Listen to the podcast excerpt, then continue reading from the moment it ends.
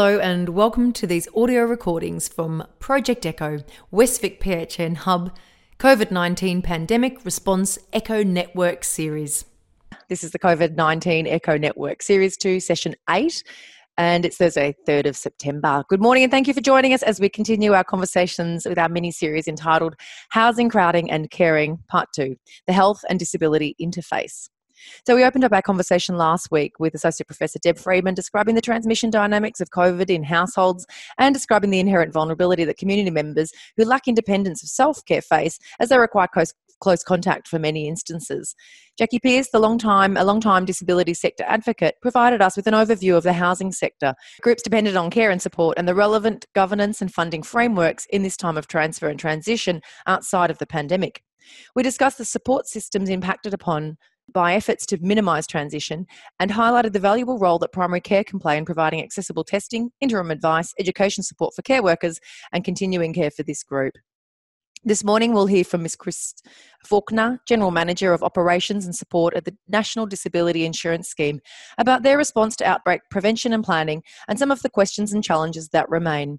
So, our agenda for today, um, we'll have our infectious disease and public health advice update from um, Deb Friedman and Rachel Cowan. Um, we'll hear a little bit more about what's progressing in planning in regards to outbreak prevention and response planning. Uh, Chris Faulkner will describe uh, the functions of the National Disability Scheme, both prior to the pandemic and really what their role during the pandemic has been in prevention and response planning, and introduce the uh, ideas of about the health and disability interface, and think about well, what kind of really do we need to think about going forward as I guess we. Um, you know, move out of this stage and into the next, uh, where as uh, restrictions ease. We'll have a case presentation by Dr. Robert Ward, GP and board member of Gateways. Um, he'll pose uh, questions for our group to solve, and then we'll finish up with our rapid five answers about infectious diseases and disability care sector. As always, Health Pathways update by Dr. Kate Graham. I'm now going to hand over to our first prevent- presenter, Associate Professor Deb Friedman Thanks, Deb. Thanks, Bianca. Good morning, everybody. Uh, September the 3rd. Um, I guess we might put up the um, this slide. So I guess um, I put this up and you can see the link at the bottom. This is to the CDNA epidemiology data. They put out a report fortnightly. This is the one put out in the middle of August. So it shows the two weeks prior to the 16th of August. If you just look at the top line for Victoria, the number that I want you to look at is the rate per 100,000 population that we were at, and that was 86.3, which is a very, very high rate. Compare it to the rest of Australia, where no other state was even above one per 100,000 population. So I think everybody should just keep that in their mind if they had any doubts about where we have been sitting at. And then the next slide, thank you. So this slide highlights really nicely the first wave and then the second wave, and it indicates some of the different measures that were put into place, including stage and four restrictions. And what you can see is that we're now in the decline phase. Unfortunately, where we're at now, we've got 22% of cases that arise secondary to community transmission. Um, the next slide, thanks. Um, the other thing that I wanted to highlight is now that we have more data, in the beginning of this pandemic, we were reliant on things that we could find out from overseas. This is um, Australian people presenting with COVID 19, looking at their symptoms. And I think the things to take away from it are that cough and sore throat, we were all aware are common symptoms of this illness. But look how common runny nose is, and we were previously told it's not like a cold. So keep that one in mind. And then fever um, and headache are, are below that, but you can see that really only about 20% of patients have a fever. So I think that's just important to keep in mind. Um, epidemiologically, if we look at our region, Colac is now really an official hotspot. Um, if you think about those numbers per 100,000 that we looked at before, Colac is in the position of having about 1,000 cases per 100,000 population because it is a very small town, and we're experiencing another um, outbreak of infection there. And it's a combination of both bad luck and the fact that there's numerous industries there um, after the Australian lamb outbreak resolved, and we were all so grateful, we've now got a cluster which could get much larger, and we're just at the very beginning stages of that. Includes Bulla ice cream and a few other industries. There's a lot of other things going on, and so I thought I might just highlight what those big things are. Um, one is the healthcare worker infections task force, which had been set up it has a number of things that it's doing, one of which is developing something called a respiratory protection program. And this um, respiratory protection program is going to be a minimum standard that each hospital has to adhere to, including things such as fit testing for masks. And currently, there's a trial underway at Northern Hospital to do fit testing with N95 masks. There's also buddies or spotters for PPE. And there's a lot of other things part of the respiratory protection program, including ensuring adequate ventilation. And most of you who've been in some of the older Victorian hospitals know that there are some old parts of hospitals that don't have the ideal um, ventilation. The other things that are going on is that there's sort of new teams set up to do data analysis. And some of the data that's coming out is telling us about the healthcare workers that have become infected. You probably have all heard this, but just for anyone who hasn't, the majority of people who've become infected are nurses, especially nurses in aged care.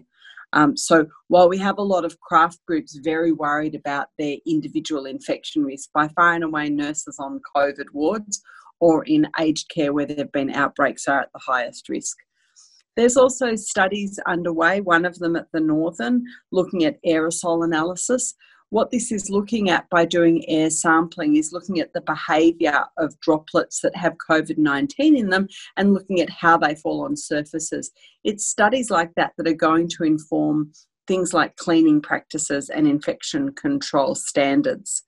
Um, the other things that are being worked on, so we're consistently working on the PPE guidelines, the conventional use of PPE and aligning them for aged care for the community and for the acute sector. Um, these PPE standards are going to be de escalated as the cases reduce.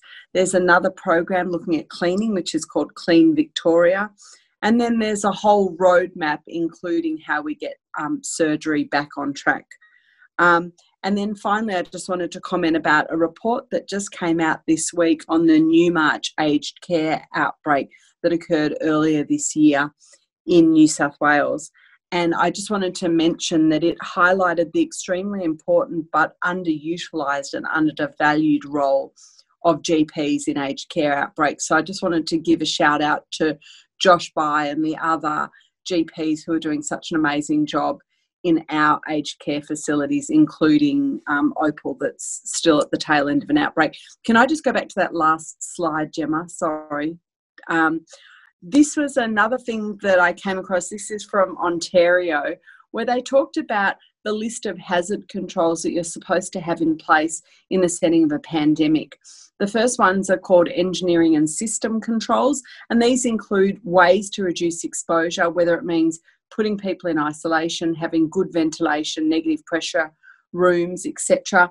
The second one is a set of administrative controls, so that's policies and procedures that say you cannot come into this room or we can only have two people in this room, and it includes training of people, and that obviously also includes the larger role of screening and testing.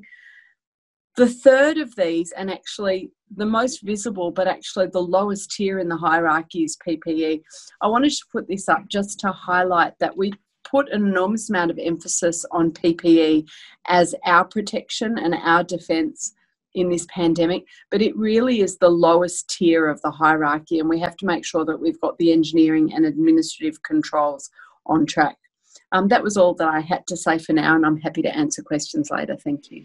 Thanks, Deb. Rachel Cowan, over to you. Thanks. That was great. Thanks, Deb. That was uh, a really good update about what's happening in the world. Um, just giving you a, a, verbal update today, things have been relatively civilised up where I live. Um, we've had a Ballarat uh, sort of contact tracing team is doing a really good job. Uh, what's being listed on the website uh, with the Department of Health is not necessarily accurate.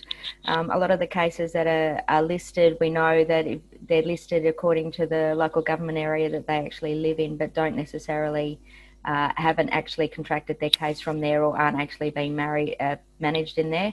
We've got five in Ballarat, and all of those have been cleared. One of the things that Department of Health have let us do is now um, in the regions allow people to, or a select group of people, usually the ID physicians or infection control, clear cases within a, a region, and we're responsible for that. So those five in Ballarat will be coming off as well. Um, there are two in Horsham, one of which is uh, lost, lost to follow up, and the other one is not cleared yet. They're immunosuppressed, and so there's ongoing mon- monitoring around that person. Um, and there's also 10 in Moorabool, of which um, uh, Ballarat's involved in three of those cases. Um, eight of those, uh, sorry, five of those are actually um, in uh, Melbourne and are actually being ma- managed by Melbourne groups. And certainly there's also a case in the Pyrenees who's in hospital in Melbourne. So, from a local perspective, we're relatively civilised. We haven't got any new outbreaks um, at the moment. Um, I'm now going to hand over to Ms. Chris Faulkner. Um, she's the uh, General Manager of Operations and Support, and she's the Incident Management Controller from the NDIS. Uh, welcome this morning, Chris. Hello. Thanks very much for the opportunity to talk to you all this morning. Um, it's all very rapid fire. Everyone's talking very fast, so I'll, I'll, I'll take that pace as well. Right? You've got 10 minutes. You've got 10 minutes, so you, t- you so, take your time. So, a brief update for those that don't know, and assuming most people do now, that the uh, NDIS has been around for almost seven years, and the trial site was in the Barwon Southwest region to start with. And at the moment, we have um, almost 400, well, just over almost 400,000 participants in the scheme nationally. In Victoria, that's about 100,000 participants um, to date at the moment. So, Victoria, in terms of people with a disability with lifelong functional impairment, uh, most of those people are into the scheme. Any new entrants now is usually as a result of a, a catastrophic injury or a uh, or a, a, an illness that progresses to lifelong functional impairment. So uh, that's that's the cohort we are responsible for. That very end of uh, uh, disability for um, lifelong functional impairment. And then, of course, there's a, a recognition of very uh, greater number of people that have a disability but that aren't in the scheme, of which we which we don't fund. So the way the agency works is that someone is uh, enters the, um, the scheme not on a diagnosis but what their functional impairment is. So it's about um, 0 to 65, Australian citizen, um, lifelong functional impairment, unable to contribute either um, socially, economically, or able to support themselves. So they're the cohort that we fund. Um, and we fund individuals, and that's the difference now, I guess, going forward. And, and this, this is um, uh, I guess, uh, has provided a significant challenge in this in this environment at the moment in terms of COVID and infection rates because we fund the individuals, we don't fund providers. So individuals purchase their services from providers, and the biggest challenge in this space at the moment is in residential settings. And obviously, those that are living in residential settings usually have quite significant disabilities and need a lot of support. And so that, that is needed to be done by those providers looking after those individuals. And in prior to COVID, in terms of pricing and costing and all the rest of it, this impact was not factored for. So the impost on service providers to provide a level of care and prevention to uh, people with a disability has been very challenging for them. So, as part of this, I am now a member of the Victorian Disability Outbreak Group, and there I meet with uh, DHHS and on how we can do some preventative work for those with a disability in community. And as I said, significant challenge for people with a disability if you want to do preventative work because there often uh, challenges in trying to get people to self isolate use PPE, all those sorts of things. So um, at the moment, VicGov is looking at mapping or in the process of mapping health clusters to a number of um, settings across Victoria. There's four metro and five rural regional settings of health clusters that are assisting in um, managing outbreaks um, in disability settings. So, uh, what usually happens if there's been a positive case, and that's obviously notified to uh, public health. Then there's an outbreak management team that will visit that site and provide support in how they can do some of that preventative work in terms of either uh, making sure we can link them into healthcare if needed, on um, how and try and um, isolate an individual that may be positive or, or move people that out there are negative.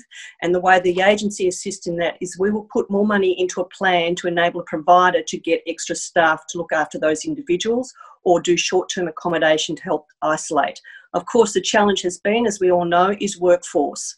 So, all good intent, and there's funding there for individuals, for both providers and participants to have access to, to PPE on those preventative measures. But the challenge is about workforce.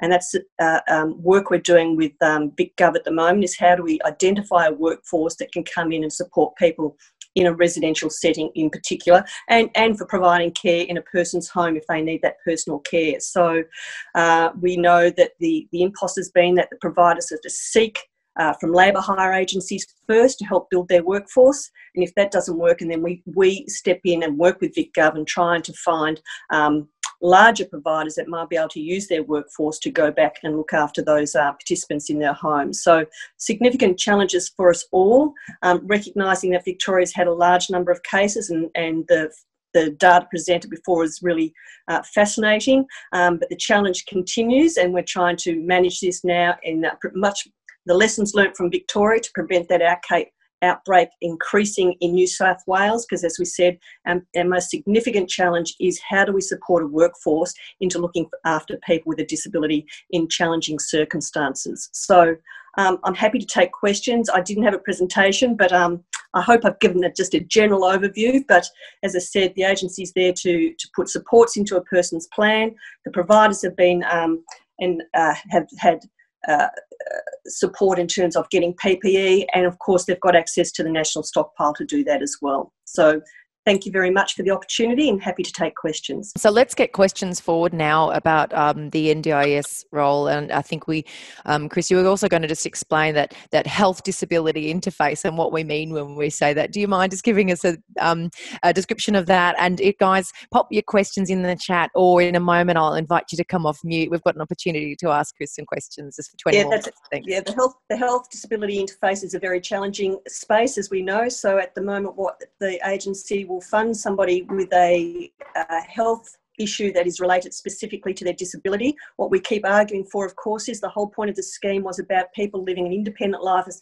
as a general member of community. So the expectation is that someone with a disability, if they have a health issue, uh, have the same response as every other member in the community. So if they're sick because they're sick, then they get the same response as every other person in community. What we're trying to do here in um, the COVID outbreak is if someone is unwell, they are um, GovER's linking them into uh, Epworth uh, Hospital in the Home approach at the moment to try and keep people in their residential setting um, until there's a point that they may need to go to hospital. So they have in in home nursing to monitor and take care of um, individuals in those residential settings. This is in the metro area at the moment. I haven't seen uh, an outbreak in rural regional area to that effect, but certainly in the metro area, that that's the work that's being done. So local, um, uh, some of those health clusters like in eastern Eastern Health, for example, have used nurses to go into residential settings to, to monitor, take temperatures um, twice a day, making sure that they're stable. And then there's a, a obviously a, a, trigger or a tipping point that they will uh, then transport them to hospital if that's what's needed to do. We've been very fortunate to date that we haven't had um, uh, a large number of uh, individuals with a disability uh, succumbing to that. I think our, our, numbers at the moment, we've had three three people pass away um, with a disability related to COVID. So that's that's been very fortunate. not following the aged care uh, way at the moment, and we're monitoring that very carefully and trying to take lessons learned from that to, to support people that may be ill um, from COVID. It's not really a question, but it's just something that I want us to think about for the future. We can't necessarily do much about it in the middle of a pandemic, but I do think there's amazing opportunities for the health and disability sector to work together going forward around this health disability interface. And I think it's really important for GPs to know that um, NDIS does have really clear uh, operational guidelines around the health disability interface. So, what they will and won't fund in an NDIS plan versus what they expect health to pick up, which is what Chris was alluding to. But there's also a really good document on the NDIS website about the disability related health supports that the NDIS can fund under their legislation. And um, I've sent those two documents through to Jemma, I think, to put out to this network as part of this conversation. So, it's more of a comment um, than a question. Thanks, Chris. Can I just add to that? We are a member of the COVID 19 Health Roundtable, uh, where there's many representatives both from health and disability sector there to talk through how we can do this um, plan better in a preventative way going forward, particularly even in influenza outbreaks um, in the future. Chris, we just had a, when we were having our chats prior um, earlier in the week. Um, we talked about you know NDIS reviews and how in you know in pre-pandemic times they do take time to um, you know you know really change a plan. Um, is there the opportunity if, if someone's health conditions have been compromised due to their disability and perhaps the impact of the the pandemic response? Is there an opportunity for a rapid review to adjust um, their support and care needs? Yes, there is. So at the moment now, uh, we're certainly doing a whole lot of changes in how that review, those reviews work. But certainly in this pandemic COVID time, in the one eight hundred number, and on those, um, you know, the little alerts you get, there's a COVID line that will put you through to um, make a, a, a, record of a, an early review first thing in, in the morning if required to get those supports into somebody's plan. So at the moment, each of those plans, if someone is found COVID positive or COVID close, there's uh, extra funds in there to be able to have um, extra support workers to come in and help. Um, certainly, that, that money can be used to if they want to bring in a, a nurse to look after them at that time in their home. But we, we want to be really careful that someone with a disability is um, diagnosed or um, uh, has the same opportunity to have a, an examination because we know disability can mask health symptoms sometimes as well. So we've got to be really careful about how, how that is managed. But certainly, uh, I would say if somebody's health condition is getting worse, it's a health responsibility first and foremost. And then what can we do to make sure to support somebody in that response as they get well? Thank you. So I guess I've got three questions that are coming out of this. One I'm going to throw to Deb in a moment. Sorry to put you on the spot, Deb. Um, Chris talked about clusters, and I'm wondering what the conversations have been in regards to preparation for a cluster response in our region. Um, Rachel, I don't know if we talked about this. I meant to ask you about the Safer Care tool and the use in the disability sector. And as Chris describes, the potential masking of COVID symptoms, Safer Care tool, something we talked a lot about in the RAC setting. You know, can we apply the Safer Care tool to this uh, group of people. And um, there's a third one, Anita, you and I didn't get to catch up, but you, offered to talk to the um, goals of care for people who might not be competent. Um, again, just message me in the chat and let me know if you're happy to speak to that. So I'll throw to you, Deb, first. So, are we prepared for clusters in in our region? I think that was your first question. I think the answer is we're extremely well placed to manage that. We've got a lot of staff very well trained to handle it. Um, so I don't think that's the problem. I wanted to answer a couple of other questions that came up in the chat. One of them was about fit testing and fit checking. So, just to clarify, fit checking is something that you do every time you put a mask on. You do it with every type of mask, but specifically an N95 mask, where you check the seal and you check the fit and you check that there's no leak. So, that's supposed to be something that each person does themselves every time they put a mask on. Fit testing is a more formalized procedure using engineering and it's quite time consuming. It takes uh, at least 30 minutes to do um, a fit test on somebody. And traditionally, this hasn't been something that's been widely done in Australia. Recently, Adelaide did fit testing and they rolled out a program of fit testing, um, but it hasn't been widely done in Australia. The, what, what will the role of it be in the future? It will probably be for high risk frontline staff, I would think, currently the rollout of it, and they've started doing it at the Northern. Uh, apparently, they can only do about 20 a day, so it's very slow going. So they have to focus on the highest risk, which is probably COVID ward nurses and nurses in an area with an outbreak. Um, the other thing to say is that the what's the importance of it? It's about knowing that for people who have different sized and shaped faces, whether or not they can achieve an adequate fit so that an N95 mask really does filter 95% of particles um, for them. And importantly, to know if you fail a fit test. If you fail a fit test, you can either try other types of N95 masks or you know that you're not somebody who should be working on the front line. So it's the same as if you know that you're not somebody that responded to Hep B vaccination, then you shouldn't be doing procedures that expose you to bloodborne viruses. It's kind of analogous to that. Um, I guess the other thing, just to mention, um, contact tracing in Melbourne is really now very up to date and they're getting onto things a lot more quickly than what they were last month. And I think that just indicates that the public health system got temporarily overwhelmed by the very large numbers. And then laboratory turnaround remains a very important issue. We know some labs are better than others. I think regional areas suffer one of the reasons for this is the transport just to get the specimens to the lab means that they never get tested that day. They almost always get tested the day after. But I think regional Victoria gets really a raw deal when it comes to testing turnaround. Um, right now, one of the things that I should have mentioned before is of the other things going on, there's um, a new program that's going to be rolled out testing high risk staff. Right now, we're sort of uh, negotiating about who those high risk staff would be, but we think it's staff working on COVID wards being sort of the highest risk, and then maybe, maybe aged care nurses where there've been an outbreak. That would be the sort of um, things that we'd be doing. But what we know is the more times that we take on asymptomatic testing, and there's some issues with asymptomatic testing that we've talked about before, but the more that we do that, the more that we could increase the turnaround time for all of the people that are symptomatic, the people in emergency departments, the people in hospitals. So there's always a trade off when you increase the volume of work in, in that area. Deb, I'm going to um, pause the, some of those rapid fire questions for the end. I just want to keep grabbing hold of some of the ones relevant to um, the disability. Is there a policy in group homes to remove the first case to quarantine facility to protect the others in the group home? Is, is there a policy? Um, the individual providers to, to develop their policies according to the National Quality Safeguards Commission. So there is advice on those guidelines, and we follow the public health guidelines for that. There is certainly the ability to remove somebody in terms of funding for, for a provider to do that if that's what's needed. So uh, quarantine. So we're talking about an accommodation, a special accommodation that can be provide, served. Is there additional support available for those NDIS clients who have had day programs and supported workplaces closed? This can be a significant increased burden mm. on families and carers to manage this. Yeah, and the, there is funding in the plans to be able to do that. So if the providers are unable to assist people in day programs now, they're able to redivert their workforce into helping into into the into home situations if needed. Thank you, um, Rachel. How did how have you got a, something that you wanted to say about the Safer Care tool in the disability setting?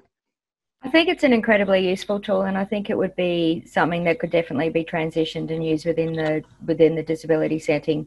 Um, I think that, uh, especially for those that those um, that are in the disability setting that are non-verbal, that are intellectually impaired, that it would be a really useful tool as far as um, monitoring within the environment. I don't think it's something that necessarily needs to be done every day, but certainly if there is an outbreak or an you know, or a cluster in a disability service, that it would be a worthwhile tool to be rolling out for the rest of the clients in that uh, residential facility.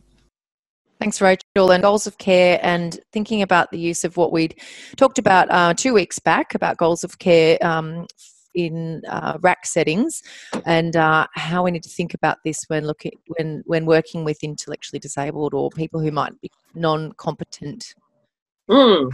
Yeah, so the concept of capacity often uh, stumps a lot of GPs. So I'm just, I'm just the basic aspects of capacity. So to be able to make your own and you need to have capacity and that um, capacity can be for lots of different decisions so a testamentary capacity so that ability to make a will is really quite rigorous um, and much different to a lifestyle decision capacity. Um, so that's for living arrangements or medical treatment. Um, when we as GPs decide that somebody does or doesn't have a lifestyle decision uh, making capacity. It's based on a clinical judgment. So it's very difficult for somebody to refute or, um, you know, take us to court over um, compared to that testamentary or legal um, decision making capacity. So that's the first thing I want to say is that, you know, you really are going to go with your gut instinct as to whether or not this person can um, has capacity to make decisions their medical treatment um, and the second part is that it may fluctuate depending on the situation. So if you think about somebody with a disability um, coming into the emergency department who's very unwell, they probably lack the capacity to make um, medical treatment decisions at that stage because they're too unwell. But a couple of days later on the ward, when they're stabilised, they may well have regained that capacity. So there's a great RACGP article um, if you just Google capacity for um, GPs and it goes through it. But uh, when we as clinicians are deciding on capacity, you need to be able to understand the information, you need to be able to retain it, and then communicate a decision that's um, based on consequences and benefits. So, if you think that somebody doesn't have capacity to make a lifestyle, so a living arrangement or a medical treatment decision, um, then you need to go back to that hierarchy. So, you would hope that somebody with a disability actually has these affairs in order if they're in a group home, but we certainly know that that's not the case. So, your substitute um, decision maker actually is that hierarchy um, that is under the Medical Treatment Decision Act. So, of course, it's a spouse to begin with, uh, parents, and then siblings in a particular order. But what you would really want is for somebody to be nominated as a medical treatment decision maker, which would be um, in the old days your medical enduring power of attorney or um, somebody under the new act in 2018 who got nominated as what's called a medical treatment decision maker. Now, Anita, I'm just in the interest of time. Thank you very much. Um, thank you for that comprehensive response. So that concludes the panel presentation for this session. We'll bring you any other snippets that we can, but come along and join the discussion next week. I'm going to throw over to Kate Graham now to sum up the health pathways. Hi, I'm going to just start by um, sharing my screen just to take everyone on a bit of a tour through the COVID health pathways, just um, because a lot of things have been updated over time. So, what we've got here is when you sort of go into COVID 19, you've got sort of the chapter headings. Um, some of these chapter headings are going to have more than one thing in them. So we've got the main listings here. The ones that have more in them assessment and management, practice management, and technology both have a couple of things underneath them, and um, the referrals and advice as well. So we're under assessment and management. We've got all these different sort of assessment and management. The initial assessment and management is really about the testing. The ongoing assessment and management is really about the management of a confirmed COVID positive patient. Age residential um, care assessment and management um, is really important. Um, and the other ones are pretty self explanatory in that. So, just taking you back again, um, under the referrals and advice, this is why I was a bit um, sort of confused earlier as to where our pages had gone and where our links had gone. Um, just last night, um, we'd taken these pages live. We used to have all our referrals and advice kind of combined into one. Now we've got them changed into suspected COVID um, referrals and advice and confirmed. So, suspected is where you're going to get the information about screening, transport, testing, and assessment of symptomatic patients. Um, and also then the testing of asymptomatic patients. So, under each one, you'll have a drop down for your own region. Um, unfortunately, we've had a couple of glitches, and so uh, the um, Geelong um, and Ballarat sort of listings for the aged care um, mobile testing don't actually reflect that they also do the disability in reach testing, but that will be updated today, I promise. Um, and so then you've got the asymptomatic patients for pre surgery or freight, um, and the listings of places that do those. Um, then we've got in the confirmed, that's where you've got the clinical care in the home um, and contact tracing contacts. So um, they're the main sort of new changes that we've had. Um, taking back here, the practice management and technology, we've had a few different links um, changed with that. Um, that's where telehealth sits if you're ever looking for any support on that.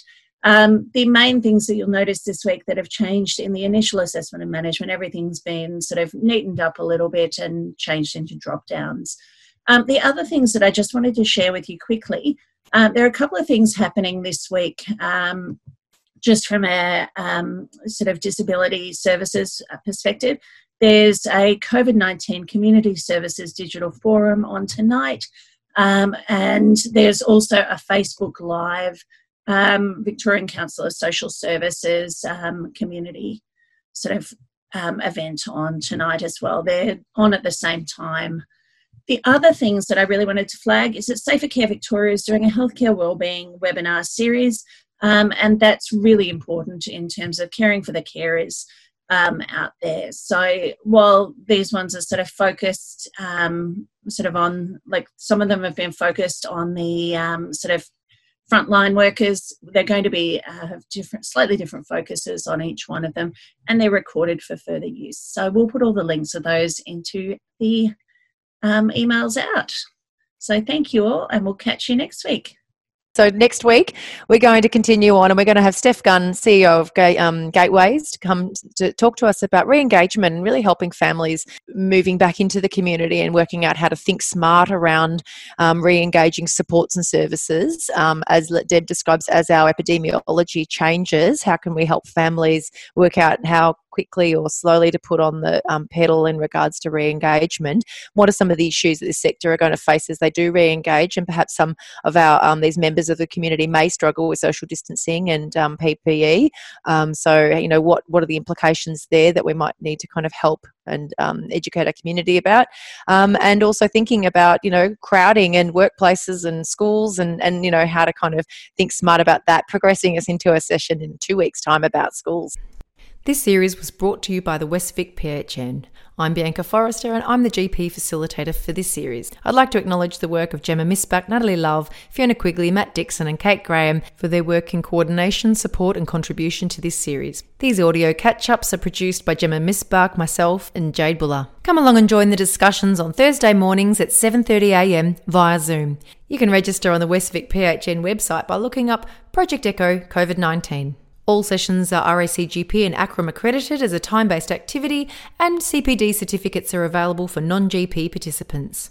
Thanks for listening and join us again next time.